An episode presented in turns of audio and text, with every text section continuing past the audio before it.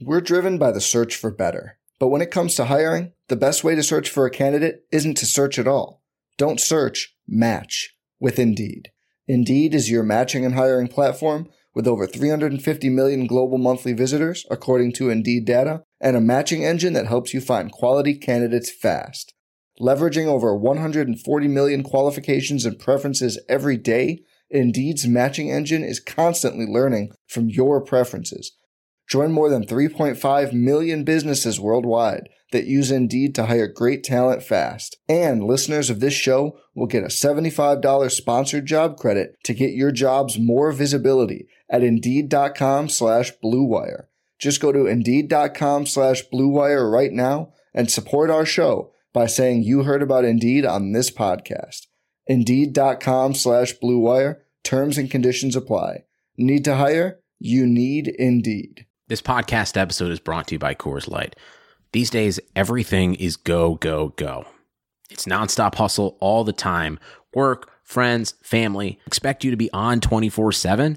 Well, sometimes you just need to reach for a Coors Light because it's made to chill. Coors Light is cold lagered, cold filtered, and cold packaged.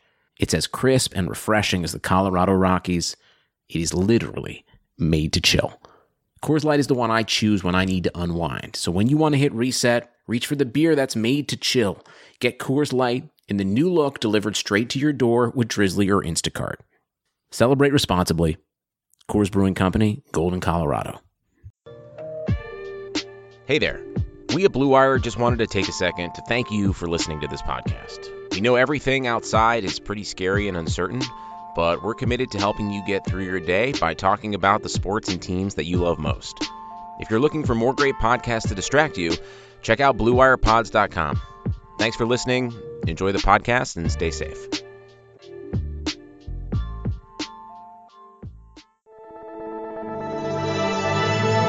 Blue Wire.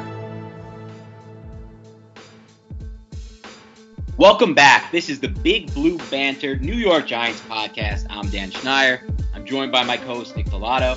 Today we got another special show for you. We're bringing on a guest, Kyle Crabbs of the Draft Network. This is our second Draft Network uh, guest that we had on the show. We had Jordan Reid earlier. If you if you haven't taken the hint, you should take it already. There is some awesome content over there at thedraftnetwork.com. But why we're really excited about this interview is just because Kyle is one of those guys, and you can just tell by following him on Twitter. His Twitter name, his Twitter handle is grinding the tape. This is one of those guys that spent hours hours on the tape. And we were lucky enough to get him on this podcast for a very specific Giants focused offensive line breakdown. So we're going to talk tackles. We're going to talk first round tackles. We're going to talk second, third round tackles, offensive centers. We know the Giants need that position pretty much as much, if not more, than the offensive tackle position, about equally at this point. So this is an awesome interview. I'm excited to get it started. So on that note, let's throw it in and bring on Kyle now we are happy to welcome in another special guest.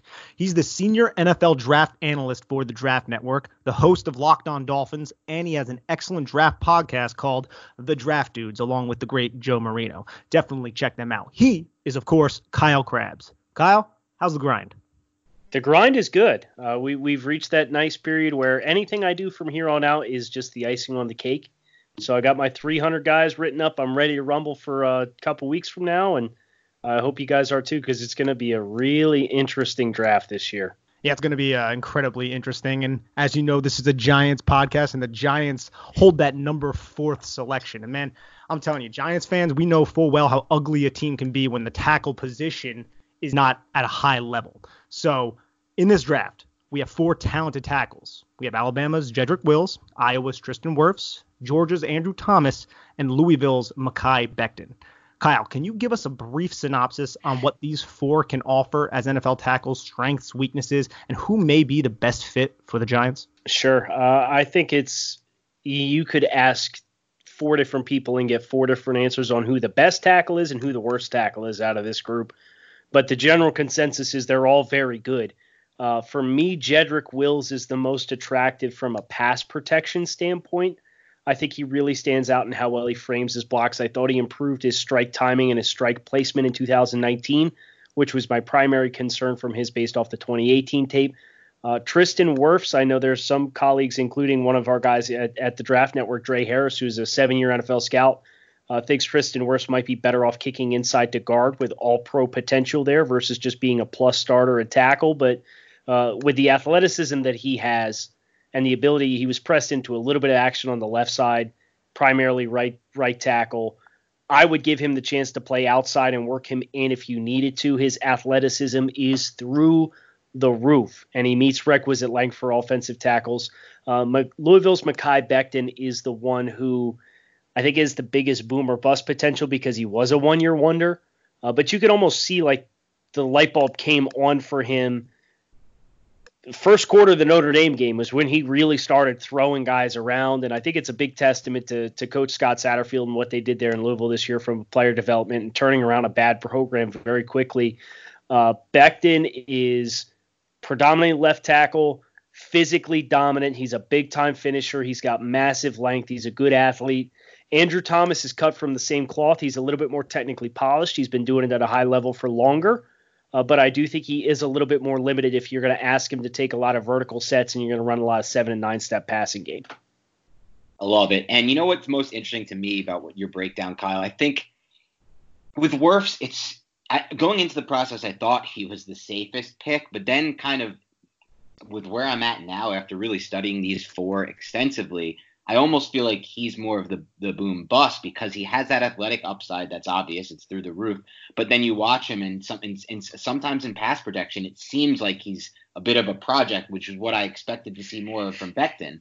Um, so for me, I, I feel like is that accurate, or do you feel like he's he can he can not only step in on the outside and not have to kick inside, but really be somebody who can help in year one? Because I think a lot of what comes down to the decision for the Giants if they're going to go with a tackle. And, and obviously, those who've listened to the podcast know we, me and Nick would probably still prefer, as long as if they're going to stay at four and not trade back, to go with Simmons. But they're going to go with a tackle, they're going to need somebody who's going to be not not someone's going to give him you know four to four to eight games of bad tape in year one. They need someone right away uh, who's going to be able to step in there and start because they have a second year quarterback and they have a running game they've been trying to get going with Saquon Barkley but can't because of the blocking. So who do you I would I would say that who do you see I, I mean I would ask you that before we move on. Who how would you rank these guys just for 2020 uh you know stepping right in? I think Andrew Thomas is the one who's okay done it for the longest at a high level. Um, and I think the Giants' passing game, with them wanting to be so physical up front, and, and, you've heard Coach Judge talk about, you know, the the hard nosed approach, and uh, you think about his him branching off of the New England Patriots tree, and what that what success they had with Trent Brown as an offensive tackle. Andrew Thomas isn't the size of Trent Brown, but just the mauling ability that he brings and, and if you can build a lot of play action passing off of that heavy run, heavy dose of the run game that the Giants seem so well built and constructed to do, I think Andrew Thomas is your cleanest plug and play 2020 contributor because he doesn't have the consistency question marks of Mekhi Becton is somewhat of a one year wonder and he plays on the left side and he doesn't have the the tweener label that some people want to give to Tristan Wirfs. That's really interesting. Thank you, Kyle. And uh, another prospect that I'd say is uh, a hot name in the Giants community is Houston's Josh Jones. Mm-hmm. How do you feel about him at the next level? Does he need an adjustment year, or do you feel he could confidently start year one? I definitely think this is an adjustment year player. Uh, mm-hmm. Uh, I watched Jones, and, and it was almost as though because he's a really good athlete, right? And you saw him down in Mobile, and and he did well in that setting. But you watched his tape, and it was almost like he was just getting by on being a better a bigger and better athlete than whoever he was lining up across from. Uh, I'm, I'm watching him in his pass sets and he steps forward before he steps back. So a lot of false steps and I think there's a lot of relatively what should be easy fixes in his game that's going to take his his level of play to a whole new level. But I do think there's going to be some growing pains there uh, where framing his blocks and making sure his his hands and feet are moving in unison and striking when he's you know set on the ground and dug in so that he can generate a lot of force instead of just kind of chasing after rushers as they press up the field and then having to flip his hips and run guys back in uh, on inside counters and stuff like that. It's he's just hasn't mastered the framing of blocks. And that for me should be if you put him into a starting position early on I think you'll experience a lot of ups and downs because he is a great athlete, but there's so many little things that need to be ironed out. Well, that's really interesting stuff then, Kyle, because I kind of well, for me, more of what I was concerned with was the translation, obviously, after kind of dominating a lower level competition. But if there's issues that will pr- pretty much pop up right away, and it sounds like that is at least a possibility, then that's concerning. And he was somebody who I kind of had penciled in at least as my OT5. And before I ask you a question about another guy who's been, you know, penciled in as someone else's OT5, but he's nowhere near there for me, so I want to get your thoughts on him.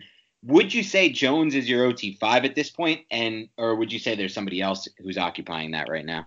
I expect him to be the fifth offensive tackle off the board. Okay. Uh, for for me, that player is Lucas Niang. I know there's a lot of questions with his medicals. Uh, so that may be something that serves as a catalyst for him dropping in the actual NFL draft. Me, I don't have access to your medical, so I'm not going to deduct you for rumors. I'm not going to, you know, downgrade your grade based off of things that I don't have the the opportunity to make a sound judgment on. So he's flagged for me as a medical red flag, but I'm going to grade him off his tape and what information I have to grade him on. And Lucas Niang for me, right tackle, 330 pounds, another big mauler. You turn on the uh, Ohio State game in 2018 and you watch him go toe to toe with Chase Young.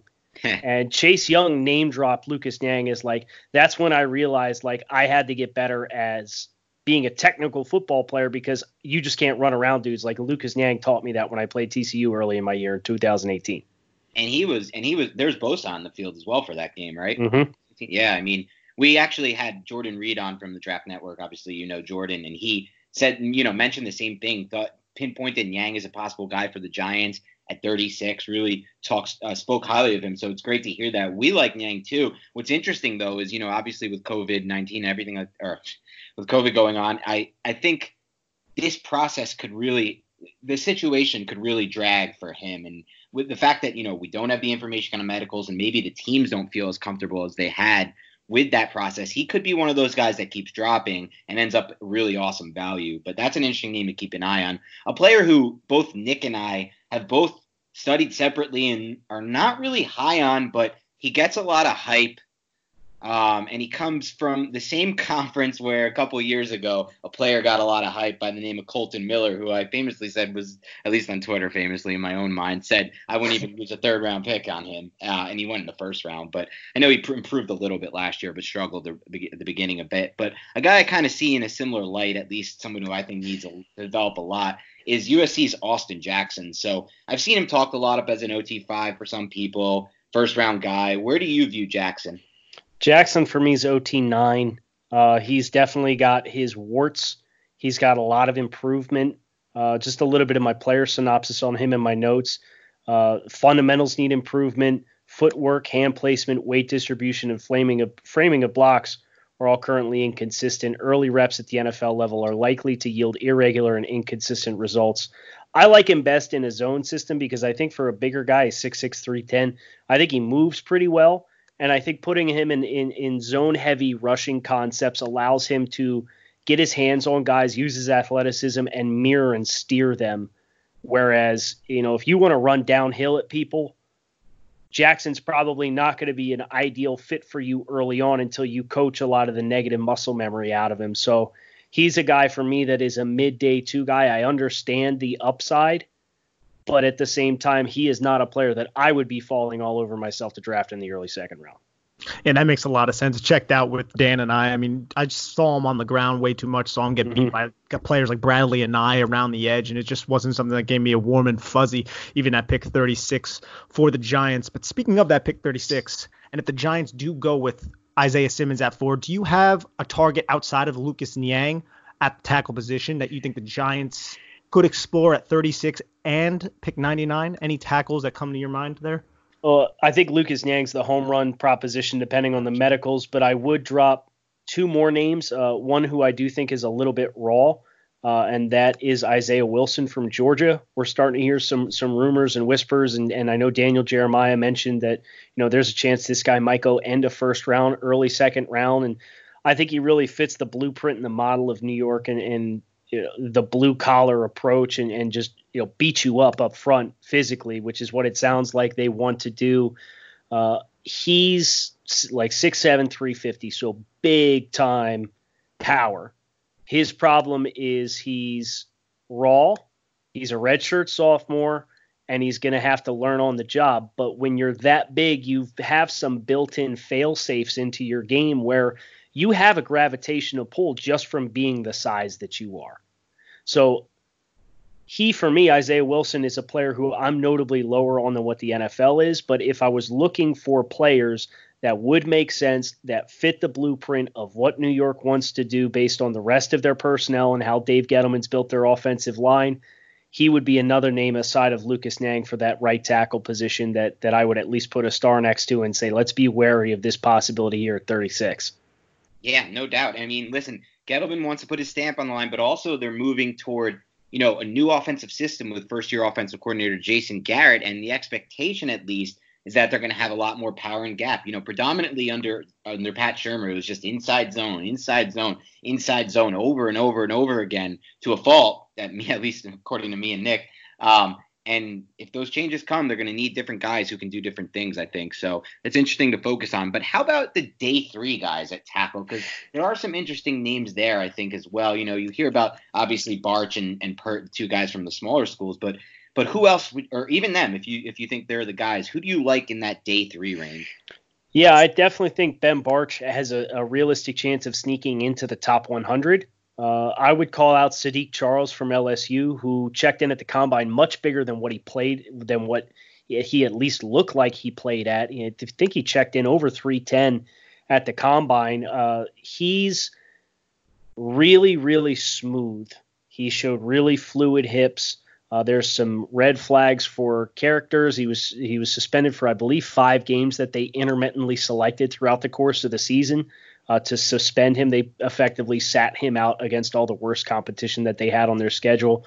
If you wanted a, a little bit more of a red potential medical red flag guy who should be around on day three, but had some appealing tape at least earlier in his career, I'd point to Trey Adams from Washington, who uh, was generally regarded at, at, the start of the 2018 season to be a possible first round player. He's had a back issue uh, that that cost him a significant amount of time and some other injury issues as well. But he should be available on day three if you wanted to take kind of the roll of the dice there. If you wanted a developmental tackle, I'd point to Alex Taylor and Terence Steele. Alex Taylor from South Carolina State uh, Terence Steele from Texas Tech, and, and even Cameron Clark from Charlotte. These are all guys that need a little bit more weight room strength. If you're willing to, to take the investment and redshirt them for a year and get them in an NFL strength and conditioning program, they've got good movement skills, and they they just kind of need to improve their functional strength to get some more technical coaching under their belt.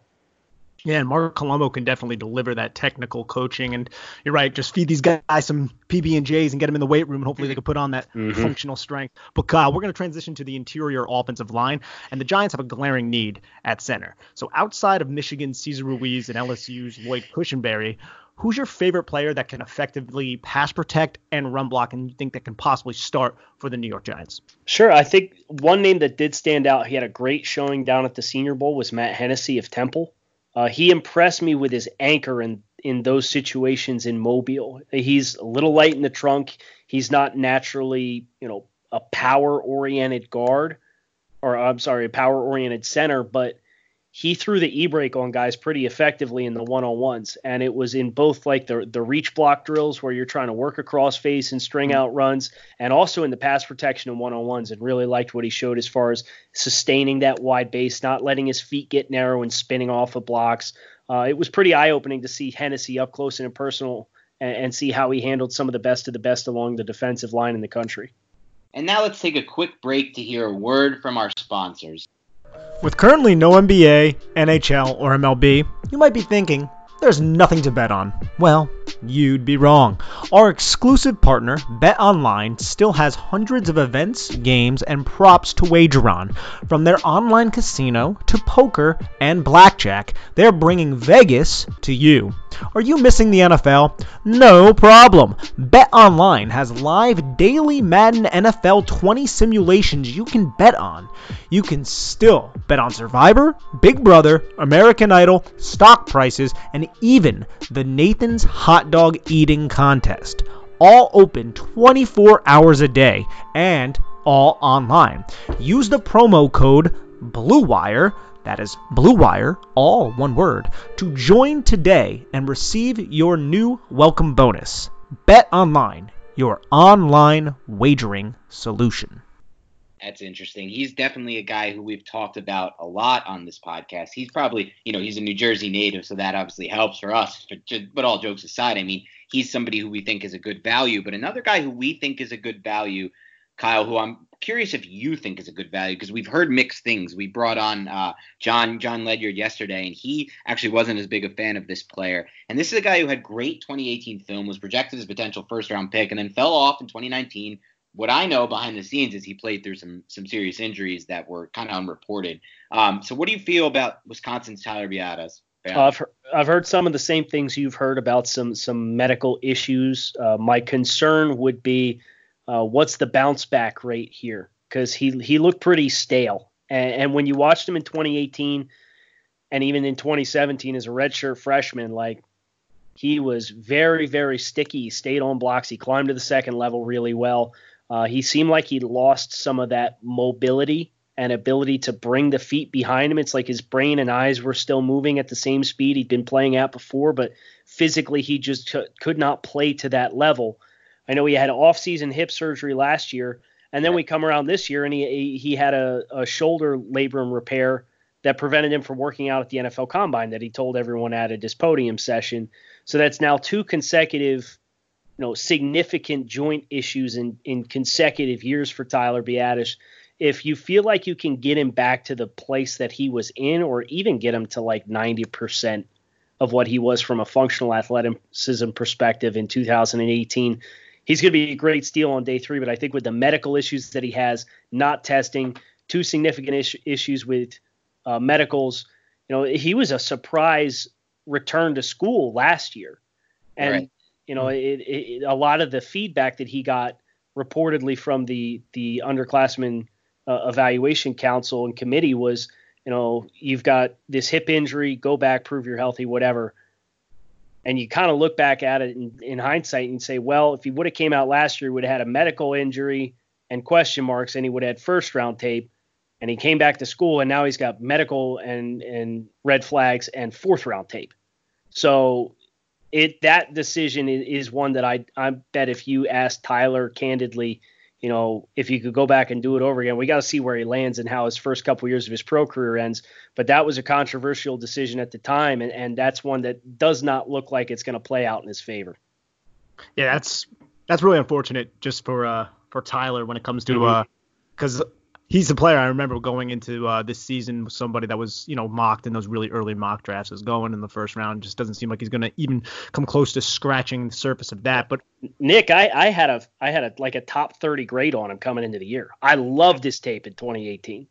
And yes. then it's when you finally put him under the microscope, you know, in November, and you're like, oh man, has he been playing at this level all year? And then you get to the Ohio State game and DaVon Hamilton stacking him up left and right, and Malik Harrison's tossing him to the ground.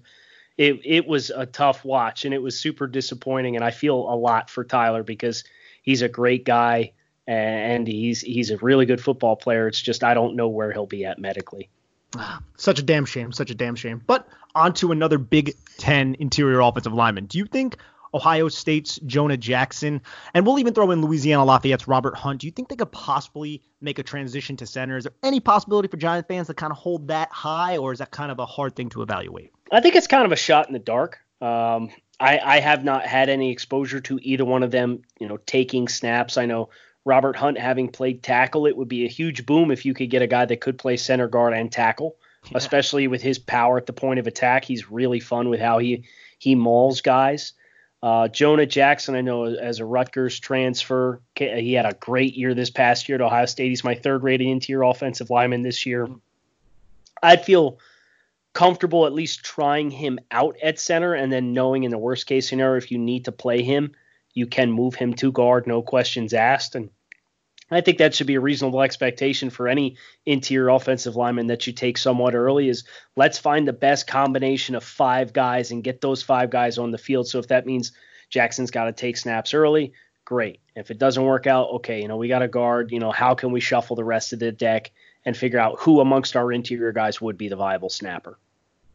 Interesting, because I think that's kind of it's really interesting you said that, Kyle, because I think that's kind of where you know some teams are looking to find value now by players who they feel they can they can utilize better at a different position. I think at the next level. And speaking of kind of underdog players in that regard, do you have any underdog sleeper center prospects in this class? I really like Keith Ishmael from San Diego State. Uh, had a chance to to watch him more towards the end of my film studies, and he stood out to me for his mobility. Uh, he's got, I, I think he's he's fairly condensed with his build. He's compact. He's thick. I think he carries good anchor. He would be the one name that if you were going to tell me a guy on day three would go on to have a lot of success, uh, he would be the name that I would point to and say, you know, this is probably a round four, round five guy, but he he I would expect him to outplay that draft positioning. Interesting. Yeah, that is really interesting. And I got a, a non-football question for you, Mr. Crabbs. Okay. Oh, jeez. So you so you ready for this? All right. Yeah, I think so. All right. Easter is around the corner, right? If you could be one Easter treat, what would you be and why? If I could be an Easter treat, Yes. This is the analysis we're looking for. I would probably be, you know, believe it or not, based on you know how I've used to fight with random people on in my mentions on Twitter all the time. I, I genuinely enjoy having positive interactions with people and being liked. So I think I would be the Reese's peanut butter egg eh. because everybody loves those, right? You can't, not, you can't So- not like that. Right. So if you open up your basket and you see one of those, you you know your heart skips a little bit of a beat. You you say, okay, that's the one I'm going to eat first. I'm going to pick that one and prioritize that one. So I I would like to kind of bring a little bit of smile to everybody's face. So I go with the the Reese's peanut butter egg. I love it, Love it. Absolutely love him. We still got a little bit more time, Kyle. So I want to ask you a couple extra Giants questions. But just to recap, very interesting insight from Kyle. A couple guys we've been talking about a lot too. Ishmael is a guy that that Nick talked about in our Senior Bowl podcast. We haven't touched on him much, but you know, sleeper center prospect that the Giants are waiting there. And then obviously, you know, the big name Niang, who's somebody who maybe the Giants can get and can be a day one starter, and then they don't have to pour that fourth overall pick um, you know, into an offensive tackle when maybe the value really isn't great there. So that kind of leads to my question here, Nick. I'm sorry, Kyle. If you were Dave Gettleman, if you were the Giants general manager, and let's not say if you were Dave Gettleman, because hopefully that, you know, would never happen in your life. Nah, no, just kidding, Dave. If you ever listen to this, but if you were your, if you were the GM of the Giants, you didn't have, you know, an idea. You didn't. So don't qualify this question uh, assuming that you think along the lines of Gettleman. You're your own GM. You're running the Giants. How would you approach days one through, let's say days one through two of the draft? And if you want to go deeper, you can. Sure. I, I think there is enough athletic hybrid linebackers. Isaiah Simmons is my third rated player in this draft class. I'll say that. But I think you have enough players that can, you know, fill that same kind of mold, whether it's Jeremy Chinn, who I love this year. Chinn for me is a top 50 prospect. Kyle Dugger is a, little bit more of a pop, more popular name for another small school guy. He's uh, a, a midday two grade for me. But these guys are like superb athletes, and they can fulfill a lot of the same space and chase opportunities and the versatility to play some back end coverage and also play linebacker and match up against tight ends, you know, with development. So I would look at those opportunities there, and I would probably pass just based on positional value at drafting a defensive weapon. I'm not even going to call him a linebacker in Isaiah Simmons early on. And I would draft my top rated offensive tackle, which for me is Jedrick Wills. Uh, really clean in pass protection. He's got some nastiness to him. He can be guilty of oversetting and being over aggressive, but that that's a byproduct of his style of play and and he likes to dictate the pace of play and I think about the identity of what I want my team to be and I want to be tone setters and I want to have guys up front that are going to beat you up and I think Jedrick Wills succeeds in all those areas. I really don't care that he plays right tackle. I think today's NFL you need two good offensive tackles and then I get to 36 and I ask myself, okay, uh, is one of these you know hybrid defenders here that makes sense for me. Whether it's it's Jeremy Chinn or Kyle Dugger, or I want to look for uh, some athletes to put on the second level at that point on day two. But I would go with best rated offensive tackle at four, and then transition to athletes on defense after that. I, I personally, uh, I see exactly what you're saying, especially when you even look deeper in the draft with some of those second level defenders. Dan and I have talked about Akeem Davis Gaither. I mean, you put on his South Carolina tape and he looks like Gumby the way he kind of just bends yeah. around blocks, and he's somebody that we're kind of excited about, but we just don't know if he would. I think it's a glass half full mentality to think that he would be available at pick 99. Yeah. I'm not really sure, but uh, yeah, those Logan Wilson's another uh, linebacker that I've been kind of beating the table for out of Wyoming since basically the combine. And I just think his film, from what I've seen, has been something that's jumped out. And I think he's somebody who could be a be somebody that you could probably get at 99 and see that he probably fits what the Giants are looking for at linebacker. So if they do pass on Simmons, I do think there are some quality options later with some guys who have athletic upside, but nothing close to Simmons, obviously. Yeah, Wilson. Uh, real quick, Logan Wilson was a name I got to late. Uh. I have my my preset list of guys. You know, you you do the Senior Bowl guys and your priority shrine guys, and then the combine list comes out, and you try and pick your way through it, and you know, just kind of systemically. I try not to watch too much of the same position back to back to back to back, so I'm kind of rotating. And, and uh, Logan Wilson got on that list for linebackers, but he was one of the later ones that I put in.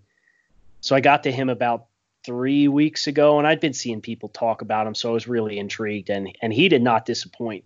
Uh, no. I don't think he's I don't think he's necessarily as dynamic as what he tested at from a functional perspective, but he's got plenty of mobility.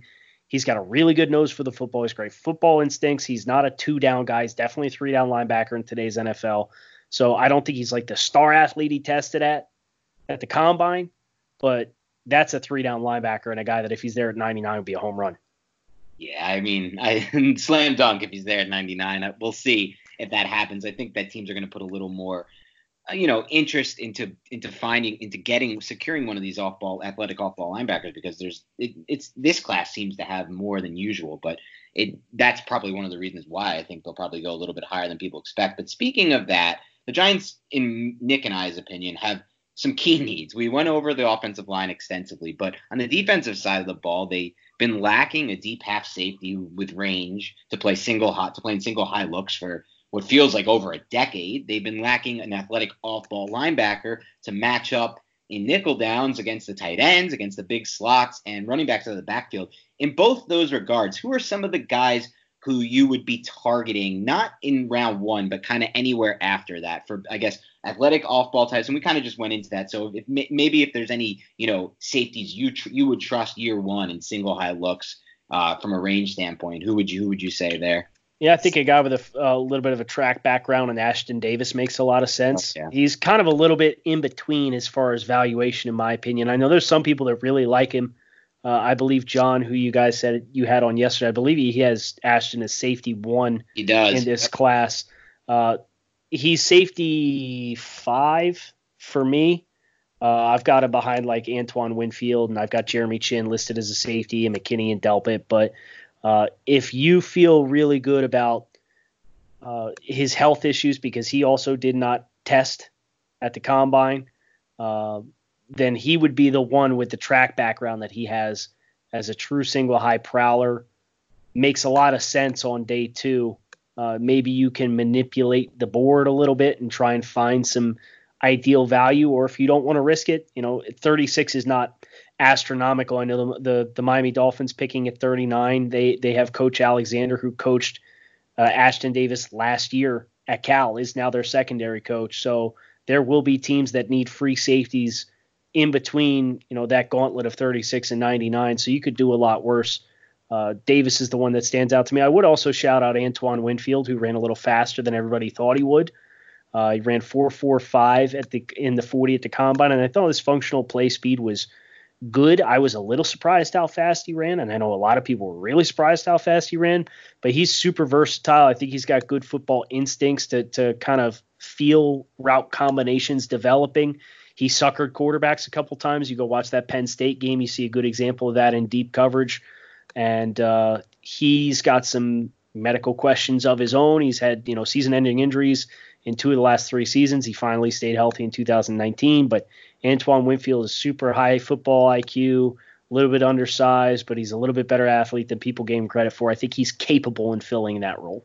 Yeah, it's interesting you talk about uh, both Winfield and Davis, both two guys that really targeting for the Giants, like them both, especially Davis for me because just the experience, the amount of snaps he's had in those single high looks. I went back and I looked at it, at least according to Pro Football Focus. No safety was really used in that role as much as Davis, um, and he had success. But what you mentioned, what's interesting to me, especially if you're considering using the 36 overall pick, which is really a premium pick in any draft class, on one of these players, is the injury situation. And you feel and you see that a lot with safeties that go high. A lot of them flame out really due to their size and, and just, you know, not ability not to hold up at, at the NFL level from an injury standpoint. You know, that happens to some extent with Darian Thompson with the Giants, who they the last safety they kind of used a decent pick on, and that was a third round, an early third on. Um, with Thompson, and he had injuries that killed him beginning his career. He was a terrible tackler at the third level. Resurfaced a little with the with the Cowboys, but you know when you're using a top 36 pick, if you're going to use it on someone of that size, and obviously Winfield tested better than people expected, but still pretty small guy. Same thing with Davis. Uh, it seems like there's some risk inherent, like baked in there. So it'll be interesting to see. But we want to want to get you out of here, Kyle. We thank you so much for your time. This has been unbelievable. Just absolutely in-depth breakdown that personally, like you'll find out from the from the people who respond when, when I tweet this out. But our entire fan base is made up of people who want to hear this exact type of content, like the in-depth stuff. They don't want the the talking head stuff. So this is great stuff. But we want to get you out on this one because it's an interesting question I like to ask every guest, or at least most of the guests. Who's the one player for you, Kyle? That and this could go either way. Um, either you change your mind in one direction or the other. Who's the one player that you changed your mind on most from the start of the process, from, from the start of your process until now? I think uh, Tyler Biadasz, who we talked about, is a good one. As a guy that I was high on, uh, as a guy who I started a little bit lower on, that I've really found myself warming to. Uh, Cam Akers from Florida State is, is, one when you really put him under the microscope and you see uh, how much he had to overcome at Florida State from you know, poor offensive design and poor offensive line play and, and, having to create a lot on his own. And the other one I would mention is uh, Florida corner C.J. Henderson, who's been a household name for a while, but you know you see the the ugly attempts with the tackling, and it, it turned me off to him pretty hard at the beginning of the season. And then you you continue to watch more and more and more of him, and you gain an appreciation of just how dominant he is in press man coverage. Uh, I think Jeff Okudah is the best corner in this class, and I don't think it's close, but I think that's because he's a universal prospect. If you ask me who the best press man corner was in the class from a coverage perspective, I would probably say CJ Henderson.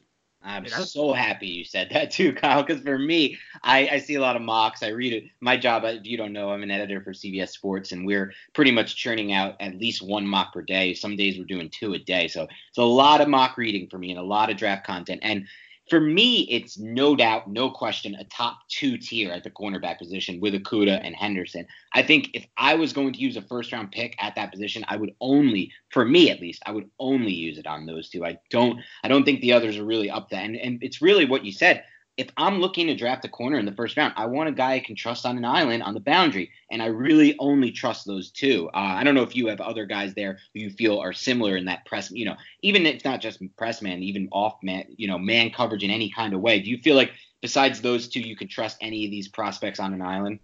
I think Kristian Fulton has some really good flashes of tape. Uh, I, I think he has the ability. You watch him in in pattern match and once he gets into hip pocket, he he's very smooth and controlled, and he's comfortable playing around the frame of receivers without grabbing or hooking too much. Uh, I would put him about a half step down from what you get from Henderson and Okudah, but uh, but I think he's he can be a plus starter on an island in year one, in my opinion.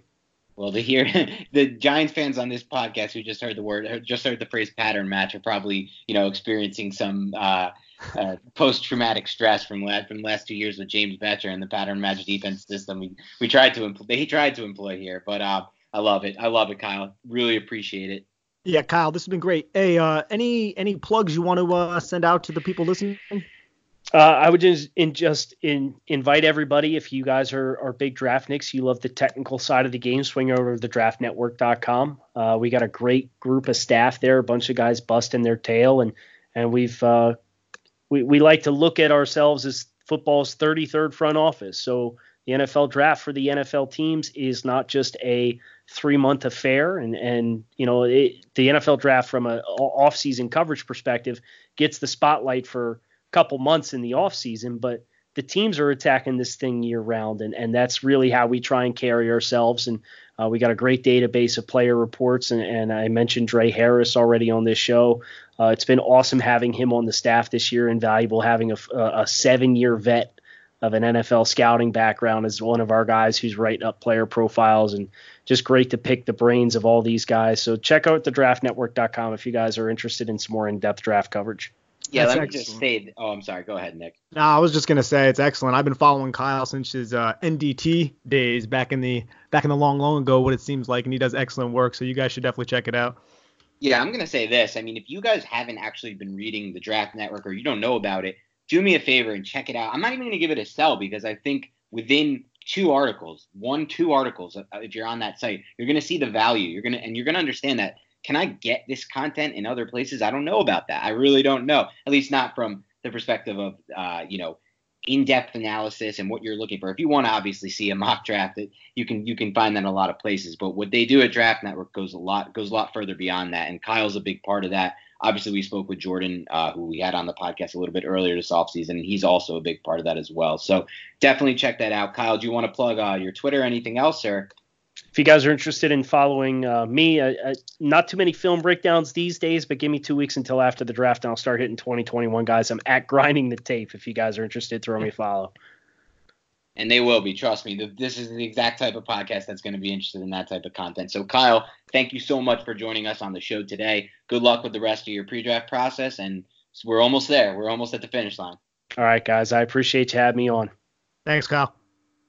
All right, Nick. That was a hell of an interview. I am excited just hearing Kyle talk about the Giants draft process. He went deep. I mean, we thought we would just talk offensive line, but we went into other positions. But I do want to start in the offensive line with a player that he pinpointed as potentially, you know, as high as his OT5.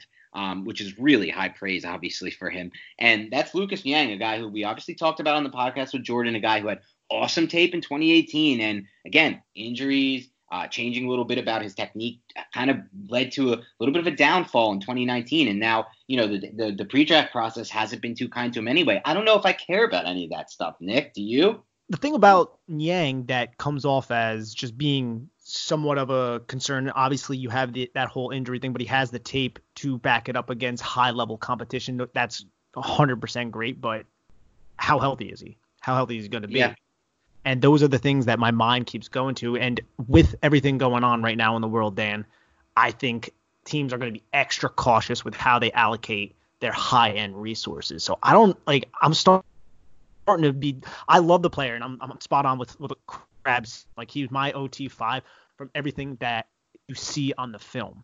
And Crabbs said, Hey, I can't take in the medical as much because I don't have that kind of information. And I feel the same way, but I'm trying to look at it from the Giants' perspective and the Giants' lens. I think they'll be more risk averse. I, I don't think they're going to take a big risk if those medicals that they probably checked out at the combine and probably and hopefully they they did all the work they needed to there. But if they couldn't bring them in for that that visit, like we talked about in the Ledyard interview, I'm not sure if they're going to really want to take that risk at all. And they might go with another tackle at 36. That, that could be something that they look at if they even pass on Wills. And if they aren't confident with a player like Niang, will they just go and just be safe and be like, look, we need to get the tackle. We need to protect Daniel Jones. We need to establish a run. We need to fix that offensive line.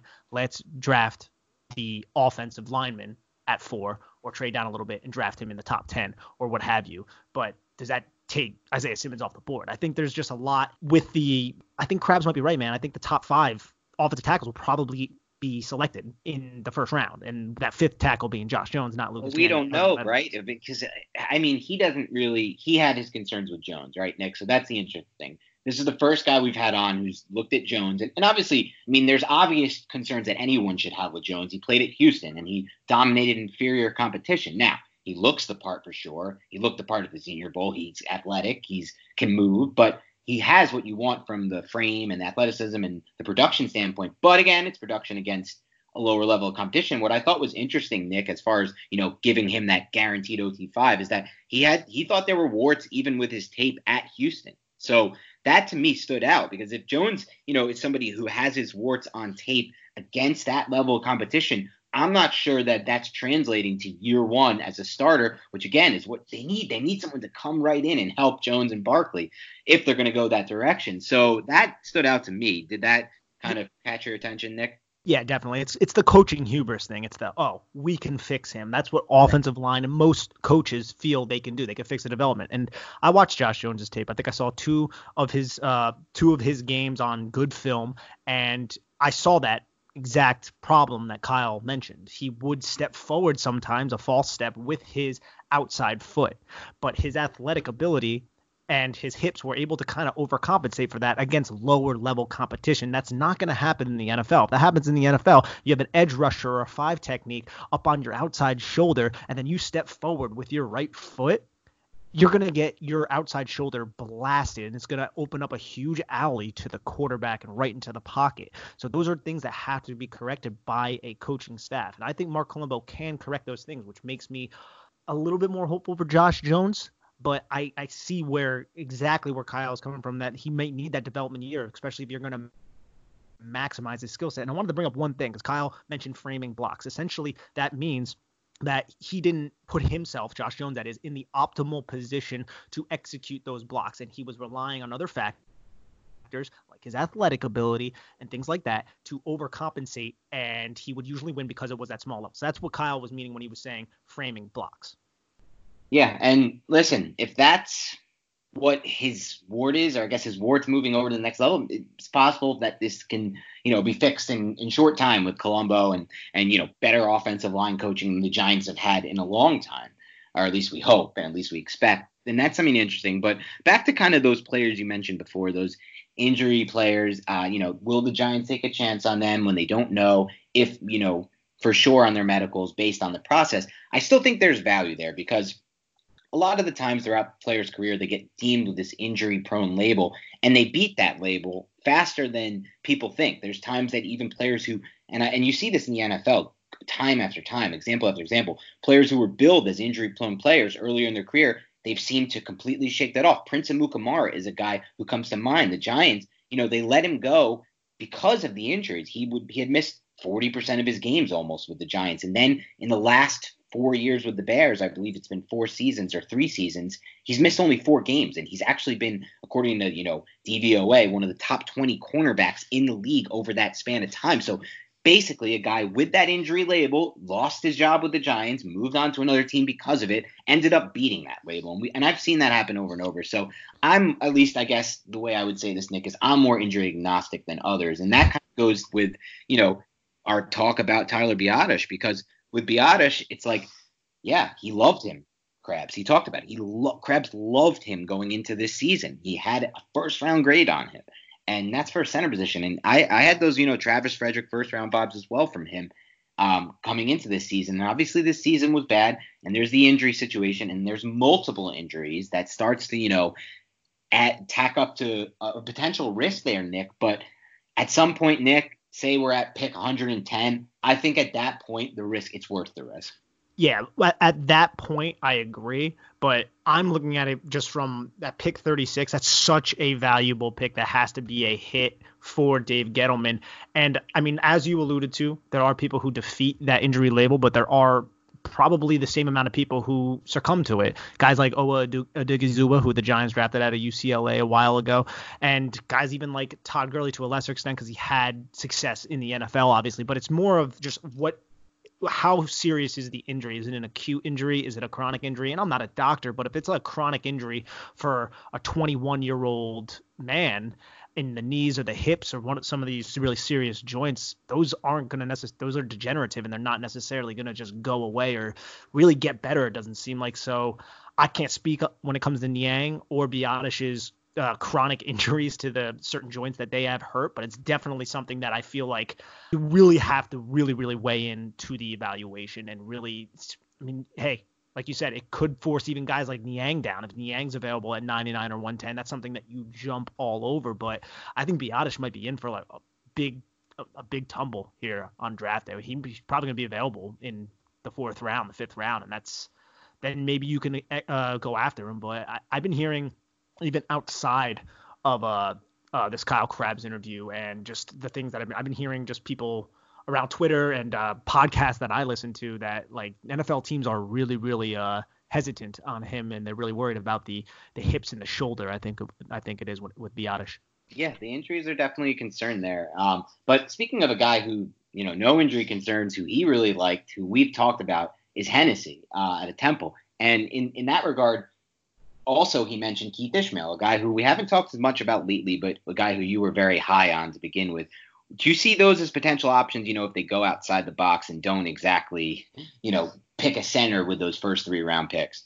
Well, I think Hennessy is going to be I guess, gone. I guess he'll be gone, right? Yeah, yeah. Hennessy's going to be he'll, he'll, probably be there for the 36 pick, but I don't see him being there for the 99th pick. But as for Ismael, Ismael could be a guy who's around in like the fifth round or something like that. And he's somebody that I feel like coming from San Diego State, they run a ton of pinball gap power kind of concepts, like we yeah. said, some, something that we think the Giants are going to run a lot of with Jason Garrett. So he's somebody who he seemed a little bit smaller just from looking at him, but I want to say he was 6'3, 300 pounds or something like that. So that's, you know, a solid size. And he has the hips to really just turn, seal, pivot, and do all those things, pull into space, go to the second level. He has the footwork for all of that. And he went down to the Senior Bowl, and he was one of the guys who I was like, who, who the hell's a San Diego State kid? Oh, Keith Ismael. He seems like he's holding up at the point of attack and one on ones, and that's really hard for offensive linemen in those one on ones. I mean, the defense has the advantage, which isn't always the case, but they know the defense knows which way they can go and there's a free release. Think about that. Think about how much when we trust left tackles who are left on an island to with an edge rusher who has a free release. We don't trust that with a lot of left tackles, right? right. But the left tackles that we do are high end left tackles that are really, really good. Well, in these one-on-one drills, they're usually on some sort of island with no guard help right next to them for these centers. So he did well in those drills, and I was like, huh, look at this guy. If he's there later in the draft, and the Giants haven't addressed the center position, definitely draft him, bring him in. I mean, the Giants are looking at starting Spencer Pulley right now. That is not something that gives me a warm and fuzzy whatsoever. So I would, I would really like. Yeah, man. I mean, listen, they need to do something about this center position. They can't just if they leave this draft without a center, that's a scary sight because Spencer Pulley is the only one we really know about. They've got some developmental guys they've been bringing in as UDFA's, um, you know, and then they've got the potential of Jon Halapio, but Halapio, but I mean, what are we really getting there? Nobody knows. He tore his he tore his Achilles late in the year, so that's a process that's going to take a while to come back from. So they really need to address center, and I think they will. I don't think they're going to wait at this position at all. I honestly think that there's a scenario that could play out where they don't take an offensive tackle with those first two picks, and Giants fans will go crazy. They'll go crazy, but that's just not how the draft goes. You don't draft by position, uh, position of need. You draft the best player, and you try to meet that value to your needs. That's how the good teams do it. The good teams aren't going down their board saying, "All right, it's time to get an OT. All right, it's time to get a cornerback." So that that to me is where I think they'll go with it, and I think they're going to put more stock into improving the center position than people realize. Yeah, and uh, that brings up something that Kyle uh, really just elaborated on was the athletic linebackers that are in this class. So if you're looking for the best player available, it's going to be Isaiah Simmons at four, more than likely.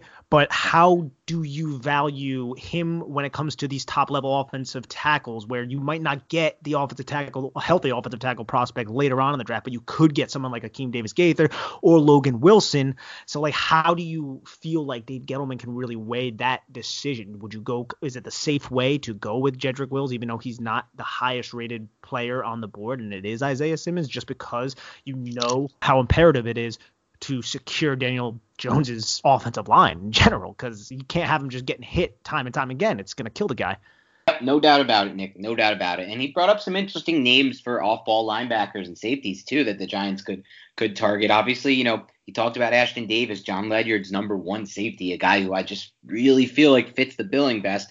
But I, I, did you find any any of the concerns I brought up with this using that an early pick at the safety position. Do you find any concerns with that, just based on you know size, potential injury history, and bust rate really at that position?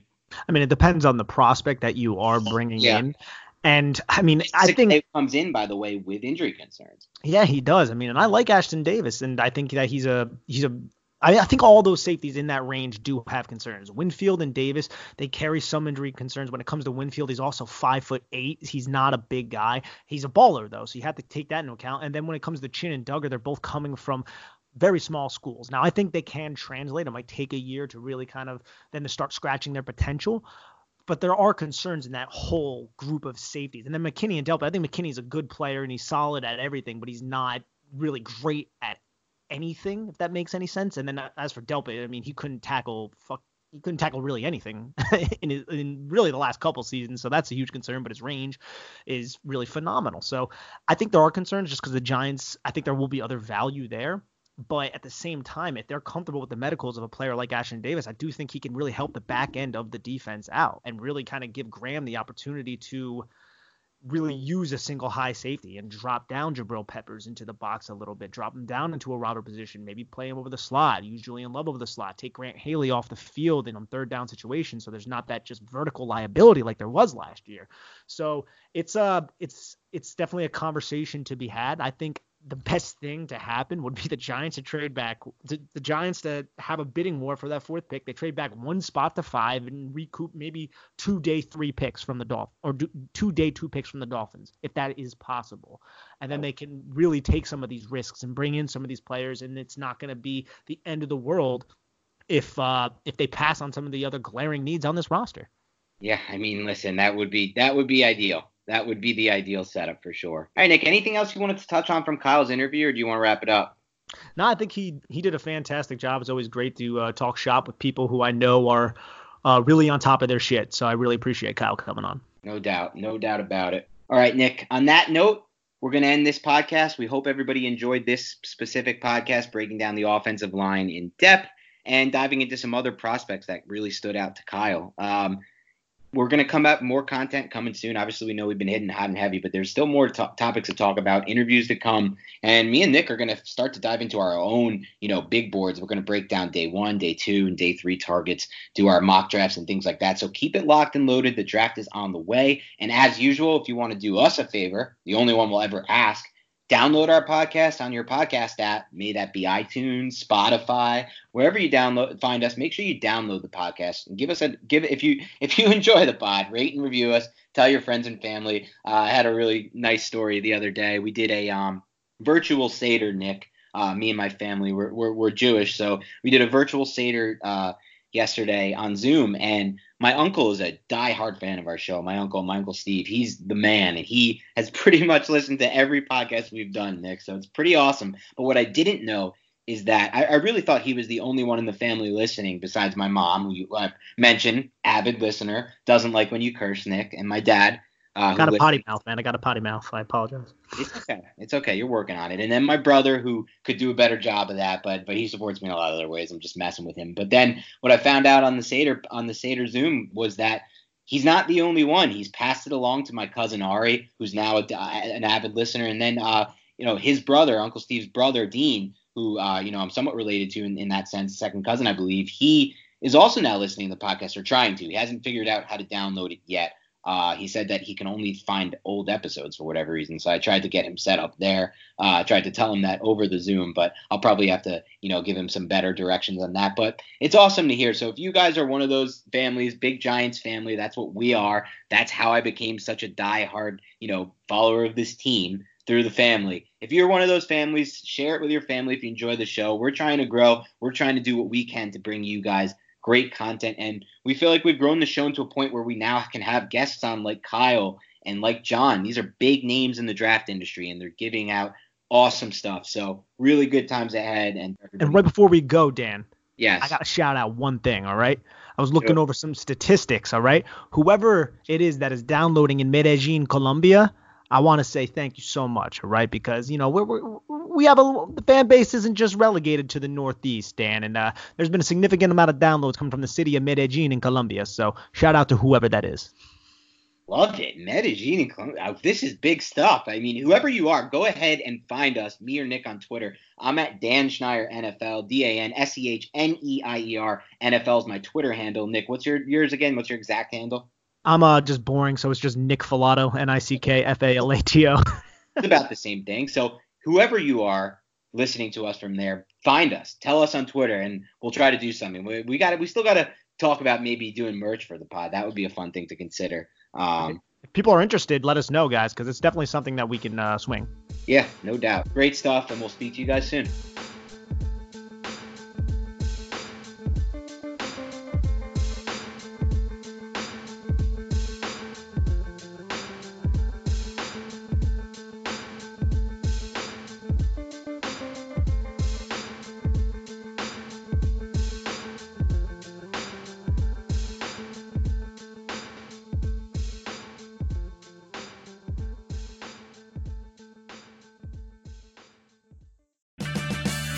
Purchase new wiper blades from O'Reilly Auto Parts today and we'll install them for free. See better and drive safer with O'Reilly Auto Parts. oh, oh, oh O'Reilly